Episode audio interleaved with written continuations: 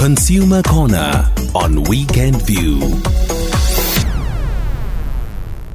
We start here this morning. The uncertainty of South Africa's economy and the risks attributed to the unstable performance of the Rand, as well as the current market volatility, has left a lot of consumers and savers and investors feeling uneasy about what the rest of the year will look like for the financial planning goals of set to achieve. Some South Africans can also remember the 2008 global financial crisis that resulted in high interest rates and inflation in South Africa, and thus their current anxiety. For more on how to survive survive these current tough times and what the rest of the year might look like, my colleague and producer Mabu Boloka spoke to Ester Ochse, product head at FNB Integrated Advice.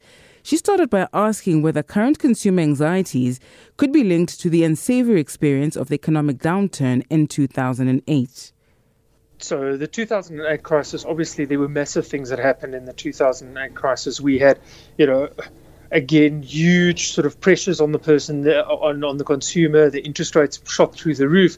But then more recently we've had the covid implications as well. And then you know the after effects on that is of course this interest rate hiking, uh, the food inflation has gone up as well. So, so, if you look at it from the outside, or you look at it even from the inside as a consumer, there's huge pressures on there. And I think the consumer is struggling at this moment to see where are the things that they need to do, what are the things that they need to do in order to manage their money properly. You are suggesting that. Um, consumers, savers, investors, they need to reevaluate some of their financial uh, planning goals. How can they go about doing this? So I always think that it's a good idea that once a year, you know, take a date that suits you. Um, once a year, a person sits down and they literally go and have a look and they see are they tracking towards their financial goals?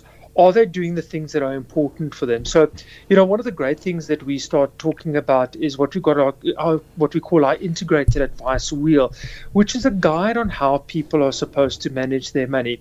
You know, the first thing that you need to do is you need to spend less than you earn. And of course, the way that you do that is you have a look at tracking your spend. You know, are you spending on the things that are important to you? Then, of course, you need to manage your debt, which is very important, you know, to make sure that you're spending on the right type of debt or the right type of credit and then save for an emergency. But there's a whole sort of plan that a person needs to do at least once a year. Check that your insurances are up to date. Check that your retirement planning is up to date. Check that your kids' education is up to date. So those are all things that people need to do once a year to make sure that it's in line with their long-term financial goals. Ester, that's easier said than done. Um, given that the interest rates have been going up for the past few months, some companies haven't given their employees increases on their salaries. How do you then, even as much as you do evaluate your insurances, your life covers, whatever, how do you save and still ensure mm. that you're able to meet your day to day needs and still have that bit left over to save? How do you do that? Hundred percent, and I mean that's that's a standard. That's everyone out there that's being hit with this. I mean the interest rates, and I worked it out the other day on a million rand bond. You know, at the height of COVID, you were paying sort of seven and a half thousand rand a month. You're now paying close to eleven thousand rand. So it's three thousand rand a month that needs to come out of your, you know, sort of day to day living. Where does it come from? I mean, what we say to people is there's a couple of things that you can do, and that's getting very much back to that basics. Is for a month, track where your spending is going. So literally go and have a look every month where your money is going, and be it via debit order, be it via cash, credit card, every way that you're spending money, make a track of it. And I'm going to give a simple example. So a coffee, coffee every day, or even an energy drink every day, that quickly adds up see where you can potentially start reducing on things like that and putting it towards those important spends. That's the first thing that you can do. The second thing, and I think these things are so powerful, is use your loyalty programs at the bank.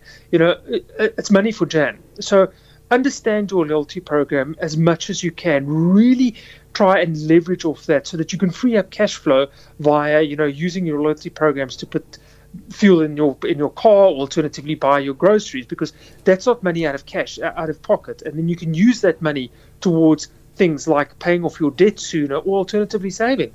You've mentioned loyalty programs. Are they value for money? Are they even a worthy tool to use to save?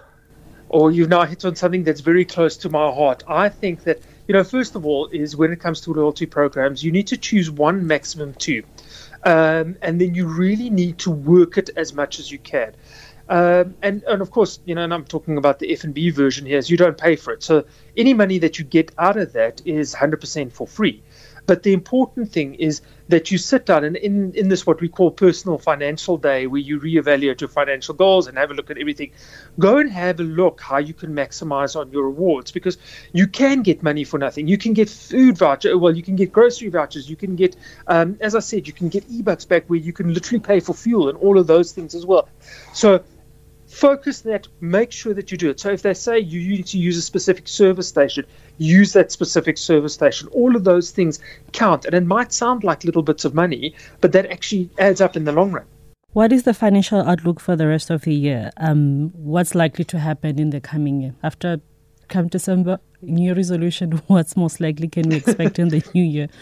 Yeah, so, so I think that's very much sort of uh, in the space of the economists, and they're not particularly unhappy about the future. Um, but I, I think that would be an economist's uh, an economist best position to answer that. But regardless of what happens in the macros, regardless of what happens in the country, is your finances is very much you know something that you can control, and it's little steps that you can make. And often people think that, listen, I need a lot of money to save, or I need a lot of money to do this, or I need a lot of money to do that. You actually don't. So you can start your savings journey by literally 20 bucks a week that's an energy drink a week. Or you can start your savings journey into a unit trust by 300 Rand a month. What's that? That's less than sort of um, two pizzas if you if you take the family out for eating out and treats. So it's those little changes that you need to do in order to set yourself up, regardless of what the macros are. Try and insulate yourself as much as possible from what's happening out there, and and take charge. Important thing when it comes to money and managing your money is that you look after it for yourself. It was um, Ester Ochse, product head at FNB Integrated Advice, speaking to my colleague and producer Mabu Boloka.